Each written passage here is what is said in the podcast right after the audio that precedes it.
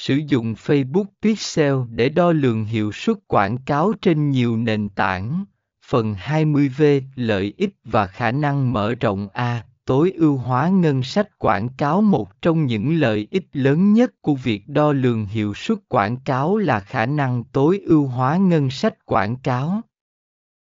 dựa trên dữ liệu bạn thu thập được bạn có thể xác định chính xác mức đầu tư cần thiết để đạt được mục tiêu chuyển đổi của mình.